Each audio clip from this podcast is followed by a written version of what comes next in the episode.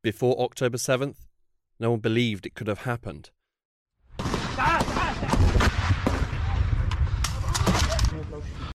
During the attack, no one knew what was going on.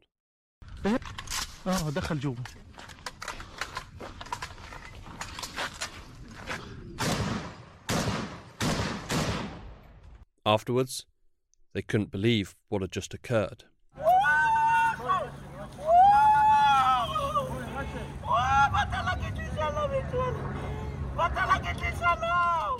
My name is Hugo Goodridge, and you're listening to the New Arab Voice.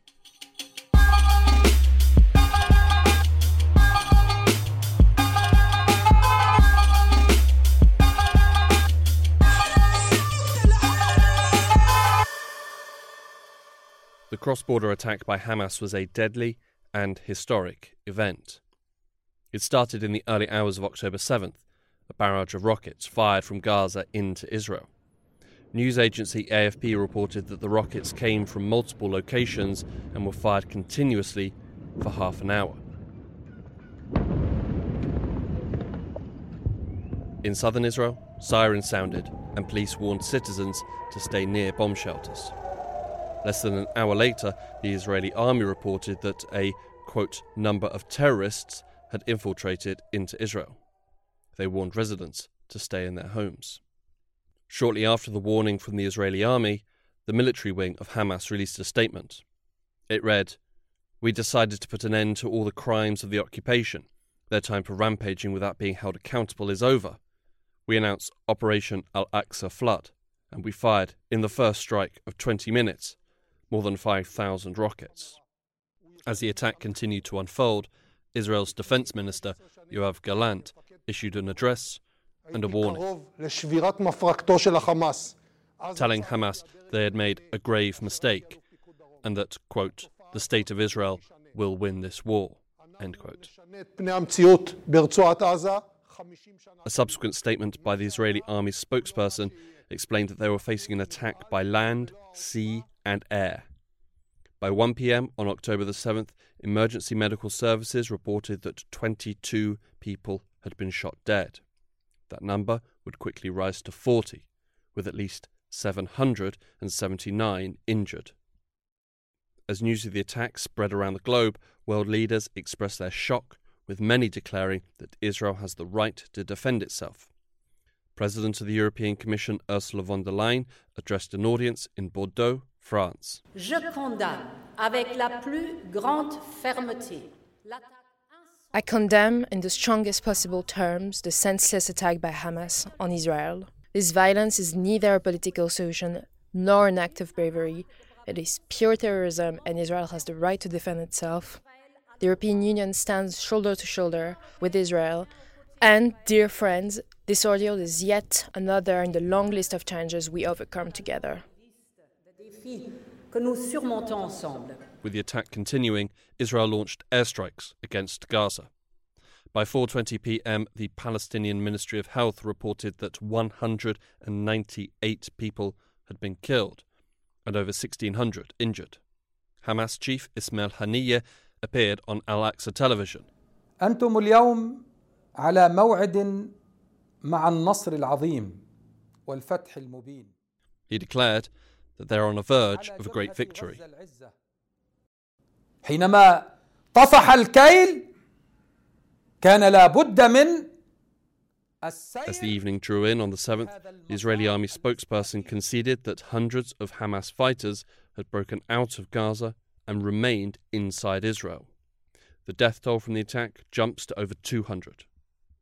That evening, flanked by Israeli flags, Prime Minister Benjamin Netanyahu addressed the nation on television.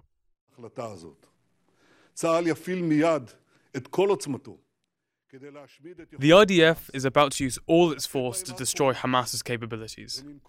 We'll strike them to the bitter end and avenge with force this black day they brought on Israel and its people. All the places in which Hamas is based, in this city of evil, all the places Hamas is hiding in, acting from, will turn them into rubble. I'm telling the people of Gaza, Get out of there now, because we're about to act everywhere with all our force. By the end of the first day, reports said that more than 200 civilians had been killed. Overnight, Israel continues to pound Gaza from the sky. And by morning, Palestinian health officials report that the death toll in Gaza has risen to 313. In southern Israel, close to the border with Gaza, tens of thousands of Israeli soldiers start to evacuate citizens. Violence begins to spread on Sunday as Israeli forces and Hezbollah trade fire across the Lebanon Israel border. By lunchtime on Sunday the 8th, the reported death toll in Israel has risen to over 600, and it is also becoming clear that hundreds have been kidnapped and taken back into Gaza. Over the following days, the scale of the assault would be made clear. In total, at least 1,400 Israelis were killed, including 1,033 civilians. Some were shot in their homes, others had their hands bound before they were executed. Men, women, and children of all ages were targeted. In one of the biggest losses of life, at least 260 revelers at the Supernova Music Festival, just a few miles from the border with Gaza, were gunned down. Additionally, 200 Israelis were snatched by Hamas fighters, fate unknown. The events of October 7th were an appalling crime. The targeting of civilians is unacceptable and classified as a war crime. When Netanyahu returned to Israeli television screens, it became very clear that they were determined to root out and destroy Hamas, even if they had to destroy the entirety of Gaza to do it. But I assure you, dear citizens, at the end of this campaign, all of our enemies will know that it was a terrible mistake to attack Israel. What is done to our enemies in the coming days will resonate with them for generations. We always knew who Hamas was. Now the whole world knows. Hamas is ISIS, and we will defeat it just as the enlightened world defeated ISIS. This loathsome enemy wanted war, and he would get war.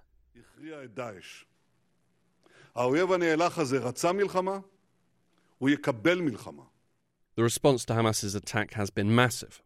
So far, thousands of Palestinian lives have been lost to Israeli airstrikes, and the number goes up every single day. And the condemnation of Hamas's actions from around the world has been near universal, and it could be argued might have damaged the Palestinian cause. So it begs the question why did Hamas choose to attack? I think Hamas wanted to gain something that they hadn't accomplished before. This is Joost Hiltermann. And I am the program director for the Middle East and North Africa at the International Crisis Group.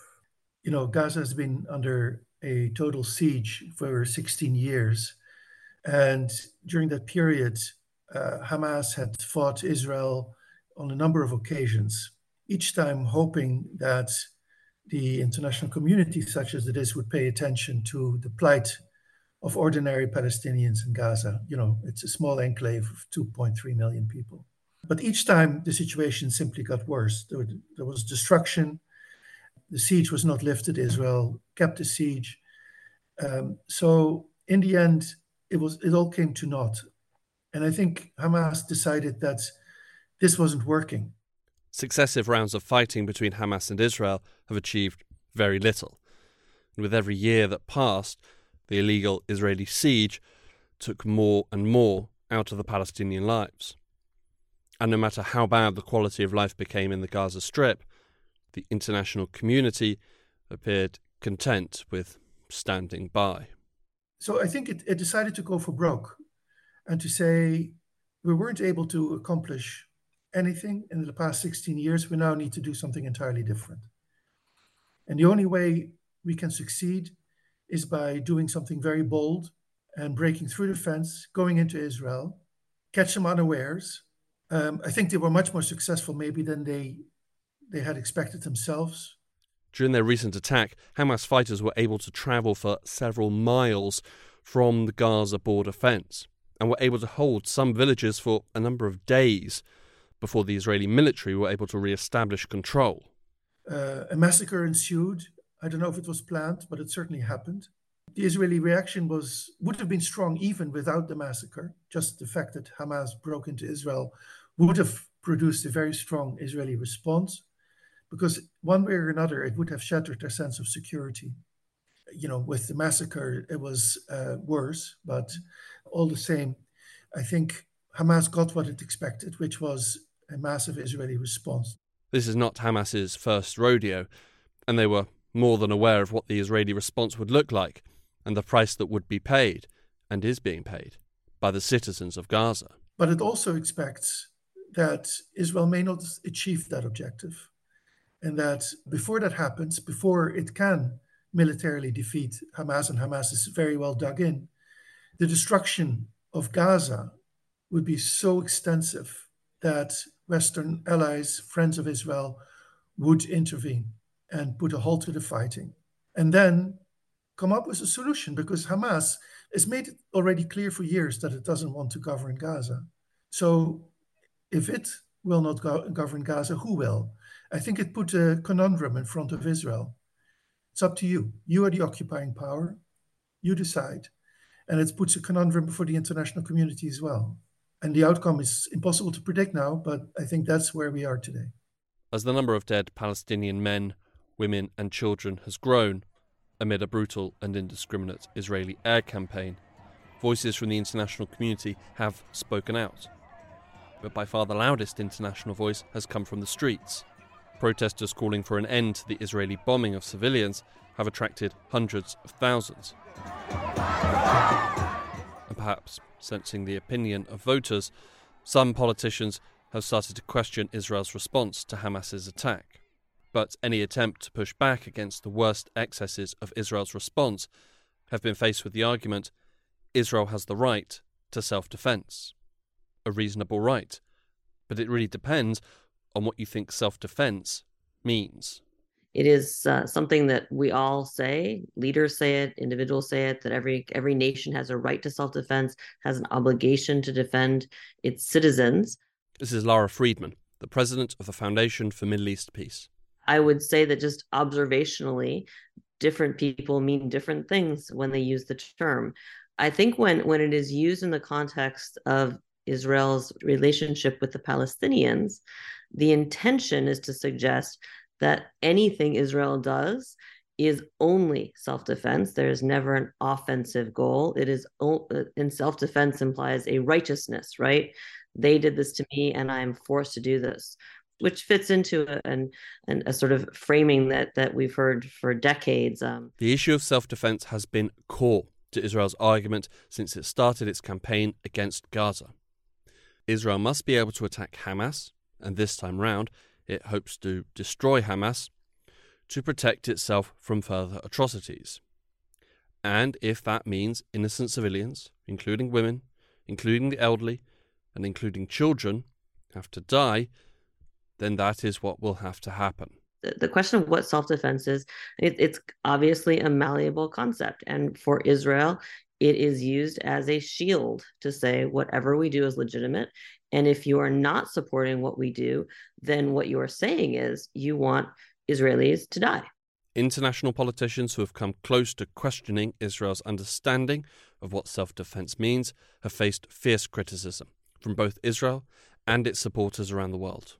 And, at different times, depending on the context, you will hear statements coming out of the international community, coming out of the US, coming out of Europe, with things like, you know, we call for, you know, speaking out against dis, quote unquote disproportionate responses, which is essentially to say, well, there is there is a way to to respond in self-defense, but don't go overboard. And at which point generally they are pilloried by um, Israeli officials and defenders of Israel for again saying you, you you want Israelis to die. I, I think there's an awareness of, of what this linguistic tactic is, um, but there clearly isn't a willingness to stand up to it. The idea of what self defense is is a debate that will continue among legislators around the world. But inside Israel, angry questions are being asked as to why this quote unquote self defense is needed at all. How were Hamas able to pull off such an audacious and horrific attack? So it is quite remarkable that Hamas was able to keep this secret. They clearly used the segmentation approach where Uh, they operated with cells who were given certain instructions, but not given a date, and were just told to prepare for and to train for a certain operation. And each knew what kind of operation that was for themselves, but not the overall operation. Obviously, when you prepare a cell for breaking through the fence, then you know you're going to go into Israel. But not uh, not every aspect of it would have in, incorporated that. In any case, they, they were not aware of each other's operations necessarily. I don't know. I'm speculating because I, I don't have this knowledge from, from speaking to the actual planners. Uh, but if you look at it, that's what it looks like. Since the attack, it has been speculated that knowledge of the attack was kept secret from even the political wing of Hamas, who were only informed of it at the last minute. Planning for the attack is thought to have taken up to five years, and yet Israel was taken completely by surprise. In spite of the billions spent on border technology, in spite of the drones and the listening posts, in spite of the human intelligence networks and the well documented skill of the Israeli security services. And in spite of the fact that Egypt warned Israel that an attack was imminent, they were still taken by surprise. But the initial military operation of Hamas was, was extremely well executed uh, in the sense that it uh, essentially disarmed the Israeli alarm signals and, and electronic network uh, along the Gaza border, along the periphery. And um, whatever happened on the ground wasn't communicated directly to many other places within the uh, senior command structure. And so, for the longest time, under military leadership, they were not aware of the extent of Hamas's intrusion into Israel and Hamas was able to go rampant, uh, to run, you know, to run amok basically, uh, and to do what they did, which is horrific, but it was really a failure of, of Israeli intelligence that allowed them to get as far as they as they could, and the lack of military preparedness, and the lack in the end of, of leadership, because uh, all of this goes back, of course, to the top. As intelligence failings go, this was both incredibly embarrassing and costly for Israel. Furthermore, it also represented a failure of Netanyahu's administration to understand and assess priorities. If it comes to Israeli priorities, the threat on the northern border is serious because Israel knows Hezbollah has tremendous military capabilities. Uh, but when it comes to the West Bank, the threat is much less, even though the resistance is there every day. But even the new generation of armed groups that we saw arise do not amount to a whole lot. They cannot pose an existential threat to Israel. But the thing is, Israel wants the West Bank and it doesn't want Gaza. So Gaza, in a sense, because it was less important, also didn't need that kind of deployment. In the end, that was a mistake clearly, because they didn't anticipate that Hamas could break the mold the way it did uh, by breaking into Israel and then going on a rampage. But strategically, what matters to Israel is the West Bank and is the northern border, not Gaza. It's just it's stuck with Gaza and it doesn't know what to do with it. Lara Friedman again. From an Israeli perspective, they came out of the blue. And I think for a lot of Palestinians, they came out of the blue not because it's surprising that Hamas would engage in violence against Israel, in, re- in violent resistance, which they, they argue is their right to do, and not because there isn't um, some capacity. I mean, we've seen this with rounds of, of, of, rockets coming out of Gaza, but I don't think anyone understood the capacity of Hamas to do this. This is beyond anything that they've ever done before. I don't think anyone understood how enfeebled um, Israel's defenses were, either because they became complacent and arrogant, or in part because they'd moved so much of their military into the West Bank um, to serve the, the settlement enterprise. Um, but whatever the combination of reasons are, I mean, it, it was a surprise. It did come out of the blue in that sense. But perhaps it shouldn't have come as such a surprise. Since the attack, as horrific as it was, many have pointed to the 17 year long siege on Gaza enforced by the Israelis, and the 75 years of occupation and oppression suffered by the Palestinians as a whole, and claimed that the price of such an endeavour could be attacks like those seen on October 7th. You cannot deprive a people not just of their rights and their dignity, but of any any political horizon for achieving their rights, their dignity, their freedom, and deprive them and, and of any means of promoting that. You know, I, I keep seeing things on on social media from people who are not steeped in Israel Palestine saying, well, why don't Palestinians, you know, try nonviolence, you know, like Mandela? And you just want to scratch your head. And you're like, they've tried nonviolence for years. You know, you know, it, it, Israel under under Israeli rule, it, it's illegal for Palestinians to gather and hold nonviolent protests in the West Bank. International efforts to hold boycotts against Israel have also been shut down, branded as eco terrorism. Palestinians have been repeatedly blocked from seeking justice and redress at international courts.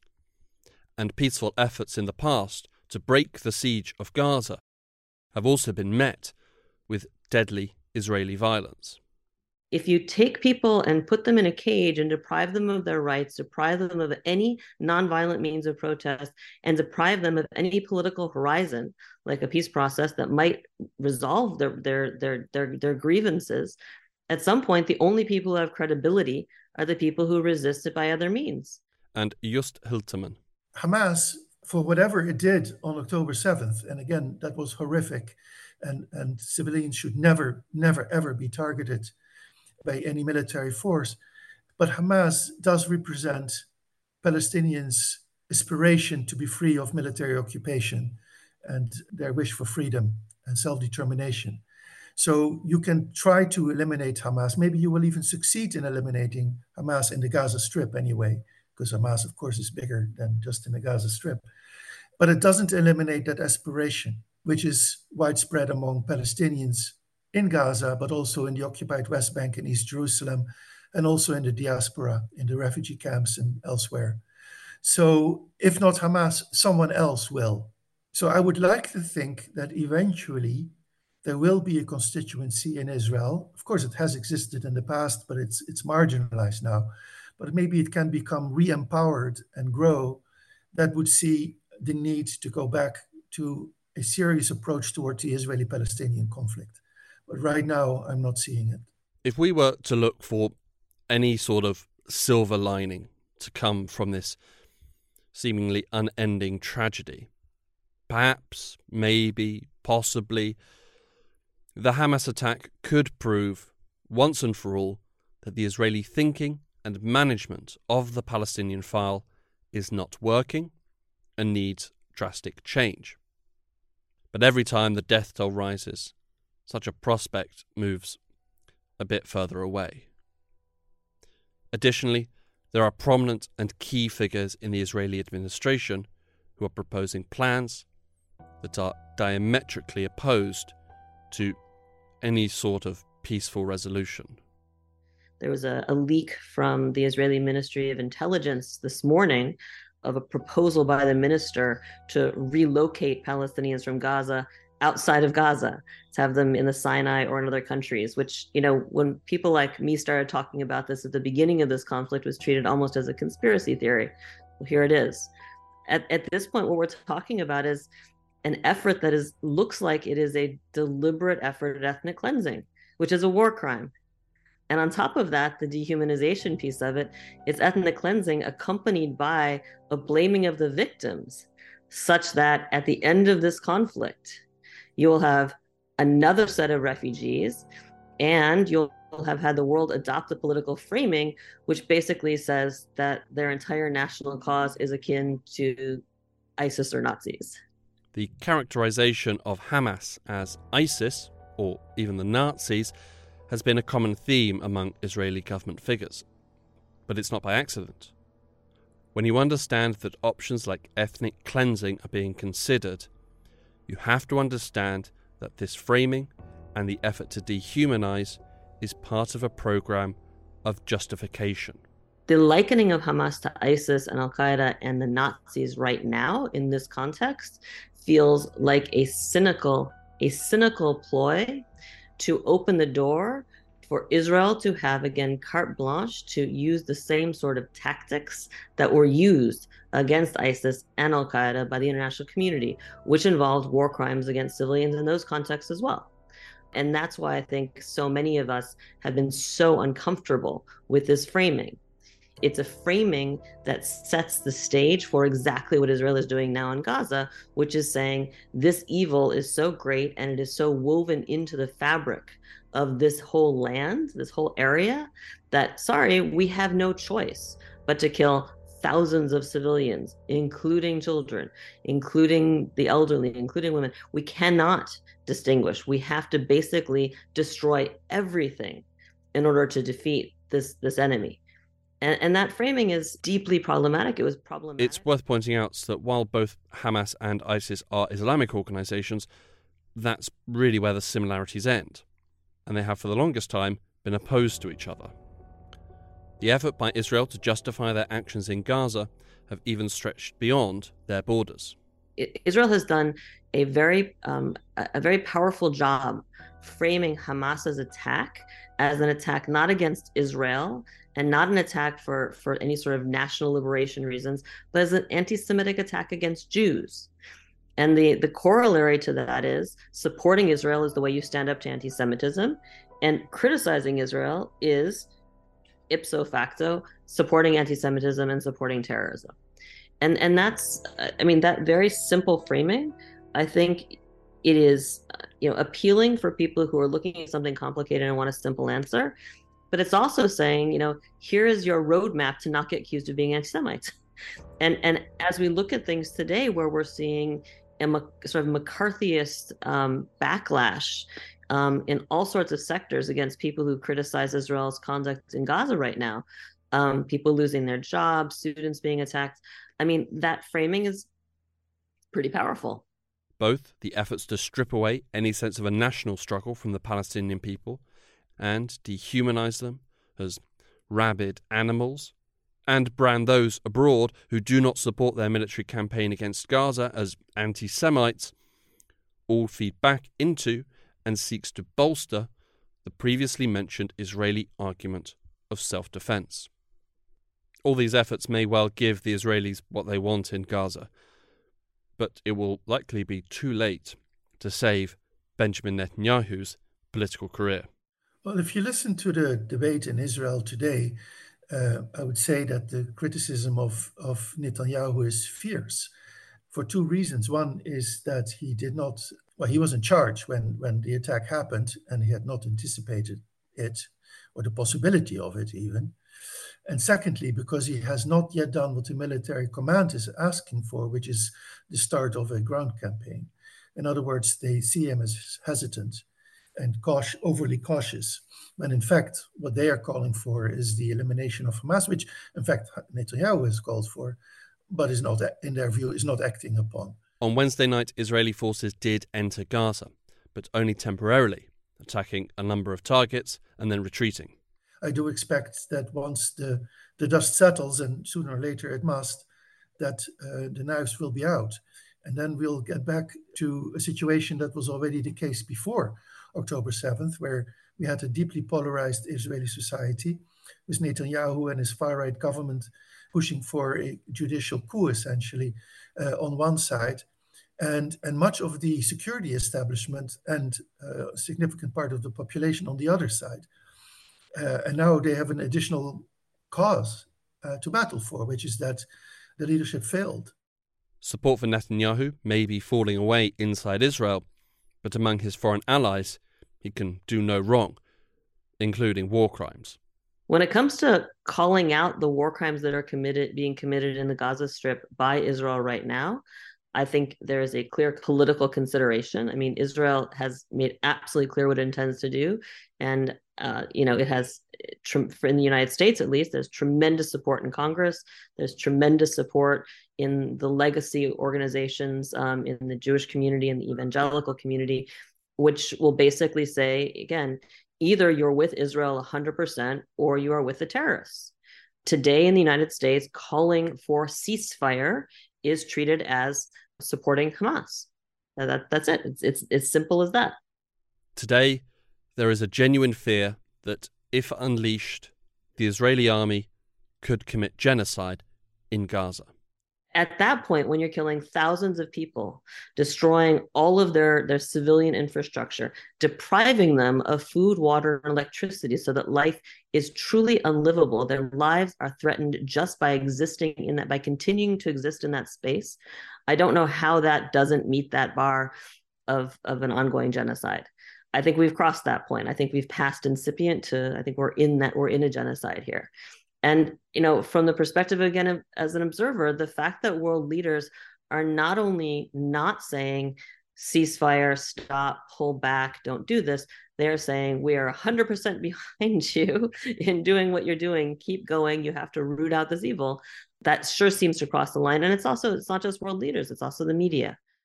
Following the horrors that unfolded on October 7th, it is understandable that emotions are running incredibly high in Israel among some lawmakers and parts of the population, there is a fervent desire for revenge and Palestinian blood.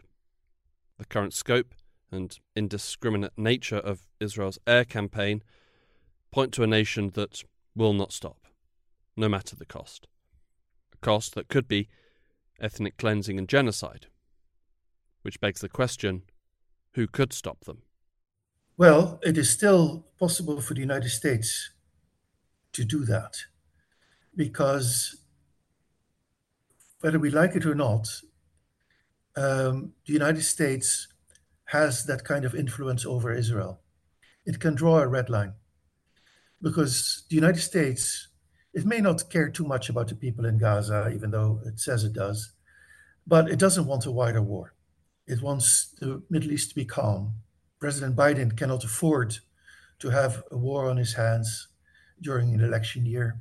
I could be wrong about that. Maybe he sees himself as a wartime president, but frankly, it wouldn't. It would require the deployment of American troops, and that is highly unpopular in the United States. Um, so that could play against him. The attack by Hamas on October 7th was an appalling crime. The victims of the attack do deserve some sort of justice, but the path that Israel is walking looks set to repay those crimes with more and perhaps even greater crimes. Lara Friedman. I think people need to recognize this isn't merely about a massive loss of life, which Israel has made clear they don't care about. They view any massive loss of life as being Hamas's fault. They have no, they recognize no responsibility and no agency in killing any number of civilians from now going forward. That is what it takes to root out Hamas, blah, blah, blah. That's where we are. And the ulterior motive or the, the, the additional agenda of once and for all ending the Palestinian problem in Gaza by basically either kicking them all out or whatever's left is going to be a population that is so so diminished so impoverished so demoralized that they're not a threat to anybody and the international community is in charge of making sure they don't become a threat in the future because they're going to be living in tents and we're going to be worrying about just keeping them alive not about whether or not they've got a national struggle. And final words to Joost Hiltermann what happened on october 7th was a symptom of that conflict I wish that the conflict hadn't evolved in the 75 years or even longer, if you wish, uh, in a way um, that that targeting of civilians has become commonplace. It shouldn't be, but it has become part of the logic of this conflict. You know, and that is that is that is the real tragedy, um, because it makes any hope that these two people can live together in the same territory peacefully next to each other in the future, that makes makes it hope very, very difficult to sustain. Next week on the New Arab Voice, we examine Gaza, the fight for survival, and the bleak future ahead.